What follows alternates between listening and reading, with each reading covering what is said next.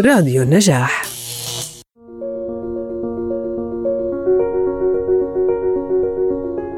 بسم الله الرحمن الرحيم. السلام عليكم ورحمة الله وبركاته. أهلا وسهلا فيكم أعزائنا المستمعين عبر أثير راديو النجاح. بنرحب فيكم في الحلقة الأولى من برنامج تقول الأسطورة. معكم من أمام المايك حسام الإبراهيم. ورهف الخياط بنحييكم من جديد بالمحطة الأولى من مسيرتنا. جهزوا حالكم استعدوا كويس اربطوا الأحزمة. دقت ساعة العمل مشوارنا بلش ولآخر لحظة اصنع معروفا واغرس فكرا لا تيأس فالخير بنا فطرا الله استعمرنا والأرض غدا تشهد فحصاد اليوم غراس الأمس وغرس اليوم غدا يحصد. لا لا لم نخلق عبثا أهلا وسهلا فيكم مرة ثانية. بالجولة الأولى من تقول الأسطورة. رح ناخذكم برحلة بين الأساطير والعادات والتقاليد والكثير من القصص اللي هي بمثابة مسلمات مجتمعية ممنوع نقرب منها ولا نتجاوزها. رح نناقش الكثير منها. نعرضها بطريقة تجديدية ناقدة ومؤثرة. خلينا نشوف الأمور من زاوية ثانية وخلينا نعمل قراءة جديدة ونحاول نغير النظارة اللي بنشوف فيها الدنيا. إن شاء الله تكون بداية موفقة. نقدر نقدم حلقات مميزة للمستمع ونقدم تصورات جديدة لحياته ويعيش الدنيا بطريقة واعية بطريقة أكثر ذكاء وبطريقة كمان أكثر فاعلية وإنجاز. أكثر همة وعزيمة وإصرار. نبعد عن اليأس والحزن والسوداوية. ونفتح صفحة جديدة مع الدنيا وأنفسنا ونعمل عقد جديد مع السعادة. ونعاهد أنفسنا شو ما صار رح نضل متفائلين وعزيمتنا من حديد. بطبع الإنسان لما يتربى على مفاهيم أو مصطلحات أو حتى الأفكار غالبا هو بيحفظهم من صغره ما بيرجع يفكر فيهم أو بالأصح ما بيفكر فيهم أصلا. عشان هيك أعزائنا المستمعين لازم تركزوا معنا. ونصحصح كويس لأنه إحنا محتاجين ندرس تاريخنا وثقافاتنا وعاداتنا وتقاليدنا من الأساطير الشعبية والقصص الخرافية حتى الأمثال الدارجة. محتاجين نتعرف عليهم ونغوص فيهم نعرف مصدرهم وأصلهم. هل هم مناسبات لهالعصر؟ وهل إحنا ملزمين فيهم؟ ما رح نكتفي اليوم بالتنظير والنقد. رح نقدم حلول ومقترحات عشان هيك لازم نبدأ بأسطورة اليوم. يا ترى شو أسطورة اليوم؟ أسطورة الحلقة الأولى ممكن أول ما نسمعها ما نهتم فيها كتير لأنها صارت جزء من تفكيرنا وإدراكنا بس قررنا نحط الأسطورة على المحك خصوصا إنه هاي الأسطورة بنسمعها بكل مكان صبح ومساء كبير وصغير كلمة منتشرة على كل لسان وما في أي مجلس أو حديث ما بنجيب سيرتها فيه وفي ختام أي نقاش عن أي مشكلة أو أي مصيبة لازم نسمعها الله يجيرنا والدنيا آخر زمن شو رأيكم مستمعينا؟ عن جد الدنيا آخر زمن؟ اتفائلوا بالخير هتلاقوه والعمر لو يجري الحقوه وست باب ما فيهوش أمل مش أي حد تصدقوه ممكن مستمعينا عن جد إحنا ما بنفكر بمعنى كثير كلام بنحكيه كنوع من اللفظ الدارج ومصطلح الدنيا آخر زمن صار منتشر عند الصغير قبل الكبير وما أتوقع إحنا مدركين لها المعنى. وما بعرف ليش السوداوية واليأس خلتنا نتناقل هيك مفاهيم. بدون أي تفكير أو حتى نصفن شوي باللي بنحكيه تأثير الأفكار على تصرفاتنا وحتى انفعالاتنا. لازم نسمع هالموال كل يوم. الدنيا بطل إلها أمان والمجتمع قاعد بتحول لغابة كبيرة. القوي بتشاطر على الضعيف والذكي هو اللي باكل حقوق الناس. والشخص الطيب صار أهبل ومسكين وكل الناس بتشكي من بعض والكل مش عاجبه ولسانه اللهم هجرة. صار صعب تشوف الضحكة على وجه حدا وإذا ضحك بنفكر بده منا إشي أو مصلحة.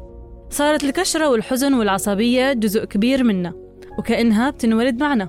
عن جد شكل هالدنيا آخر زمن. وأزيدكم من الشعر بيت إنه المجتمع قابل للانهيار وعلى شعره من الانفجار. الوضع الاقتصادي صعب جدا. الناس غارقة بالديون. وغلاء الأسعار والبطالة بين الشباب كبيرة جدا وبترتفع بشكل مخيف. وحالة من الركود والعجز الاقتصادي حتى الوضع الاجتماعي صعب جدا مشاجرات وقتل وأخبار يومية عن ضبط كميات كبيرة من المخدرات. عن جد إحنا في وضع لا يحتمل. لو في يوم كان الحمل عليك تقيل وتايه لوحدك مش لاقي دليل. تخلي الليل طويل وترميك في غربة ومرارة ويل شايفة مجتمعنا صار قنبلة موقوتة قابلة للاشتعال بأي وقت والناس بطلت قادرة تصبر وتتأقلم. والكل لسانه اللهم نيزك. سجون مليانة بالنساء الغارمات حالات طلاق وتفكك بالمئات يوميا. الكل ساخط وناقم وأوضاع المنطقة العربية مشتعلة جدا. طيب خلينا نروح جولة نشوف آراء الناس حول الموضوع ونشوف رأيهم بهالمصطلح الدارج الدنيا آخر زمن. يا ترى هل الناس تتفق مع هالمفهوم ولا في ناس عندها رأي ثاني معارض؟ مهم جدا نسمع نبض المجتمع لأنه هم أساس الفكرة اللي بنطرحها وهم كمان مربط الفرس. رح نشارككم بعض الآراء من على مواقع التواصل الاجتماعي. سألنا الناس عن الدنيا آخر زمن وهيك كانت الإجابات. أم ميس شاركتنا إنه أكيد آخر زمن لأنه كل اللي خبر فيه الرسول صلى الله عليه وسلم قاعد بصير أسامة يوسف كتب العبارة التي توارثتها الأجيال من آلاف السنين وآخر زمن اللي بيحكوا عنه مش راضي يجي. البني آدم لما يكون في أحسن حالاته بتلاقيه مسك الورقة والقلم وبلش يخطط ل سنة لقدام وكأنه مخلد بهالدنيا. ولما إشي ينغص عليه حياته بيقول لك الدنيا آخر زمن. الكسل والخنوع. لما يصير باسم الدين بتحول لعبادة وبصير الإنسان المهزوم مقتنع أنه بتقرب إلى الله لأنه قاعد بستنى لقيامة تقوم. وكتبت رافي الكيلاني لا أتفق هو صح كتير أشياء ظهرت وطلعت في شغلات بتشيب شعر الرأس بس هي لو اطلعنا على التاريخ صح منلاقي إنها موجودة وبطريقة حتى أبشع. الزمن هو نفسه بعيد نفسه وبطريقة متحضرة أكتر شوي والعالم الأزرق بس وسيلة لفضح هاي الأمور وغيرها. ومن ناحية دينية ذات الأمر. كان يتم بالخفاء كتير أمور ولكن الآن تجاوزت هاي الأمور وظهرت للواقع. وكمان يا رهف محمد المومني كتب الدنيا آخر زمن والله. كثر موت الغفلة وموت الشباب كثر. وهاي من علامات يوم القيامة. لازم نرجع لربنا ونصحى على حالنا. وأسماء شاركتنا نعم كثرة القتل والهرج حين لا يأمن الرجل جليسه. كثرة الفتن الأيام ما فيها بركة. الظلم أجور الحكام. الناس تتبع أهوائهم وما بيرجعوا للدين. بطل في رحمة بقلوب الناس وكتير شو بدنا نعد لنعد. حسام شو رأيك بالتعليقات اللي عرضناها؟ آه، رهف قبل ما أعطيك رأيي بالتعليقات اللي عرضناها آه، عملنا استطلاع رأي سألنا الناس هل تتفق مع مصطلح الدنيا آخر زمن؟ 64% أجابوا بنعم. و36% أجابوا بلا. نسبة كبيرة نوعا ما 64% وهذا الإشي بخلينا نفكر ونتأكد إنه الناس ما بتفكر بطريقة عقلانية. في عندها ربط غير صحيح للأحداث. غالبا الناس يا حسام بتقدم العاطفة على الواقع. للأسف العلم والمنطق والإحصائيات ما بيتفقوا مع فكرة إنه الدنيا آخر زمن. بس لو فرضنا إنه الدنيا آخر زمن جدلا شو رح نستفيد؟ وشو رح نعمل؟ المفروض إنه نعمل ونشتغل أكتر عشان نستثمر إنه الدنيا آخر زمن. بس هذا الإشي مش صاير.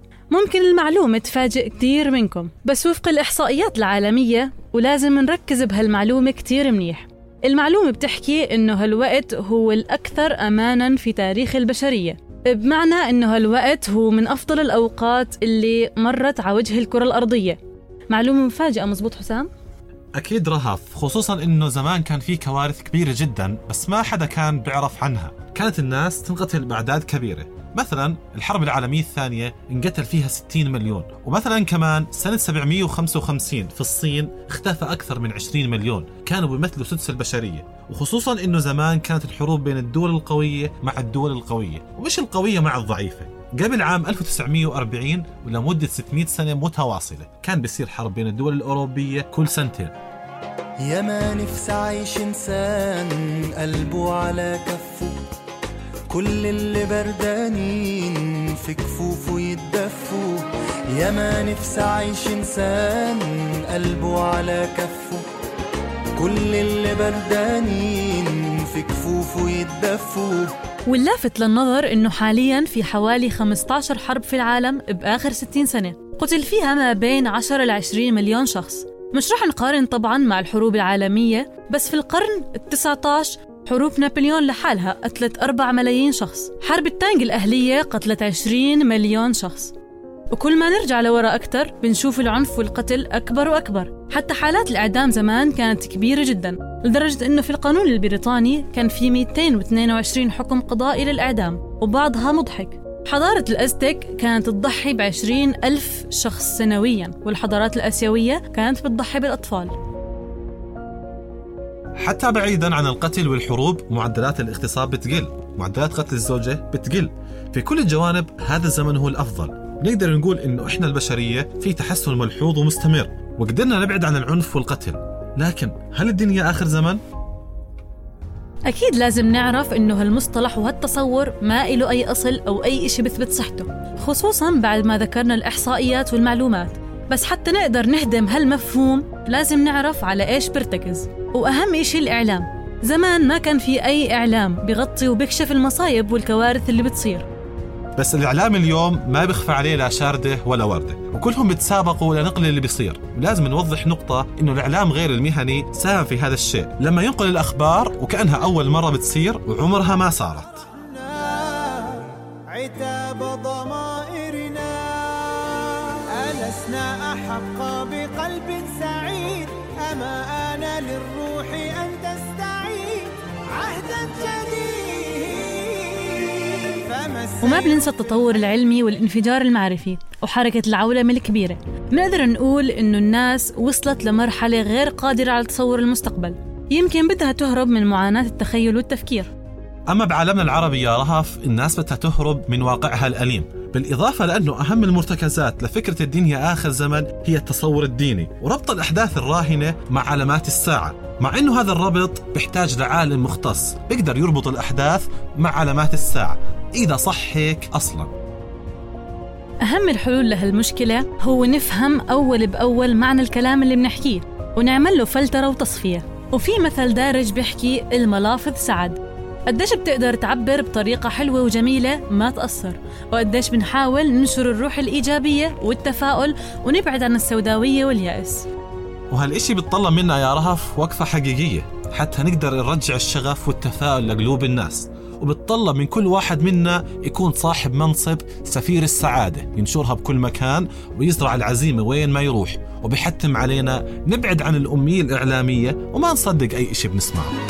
نقابل ناس نفارق ناس وماشية الحياة عادي حال الدنيا بيتغير ما بين الثانية والتانية هنعمل إيه؟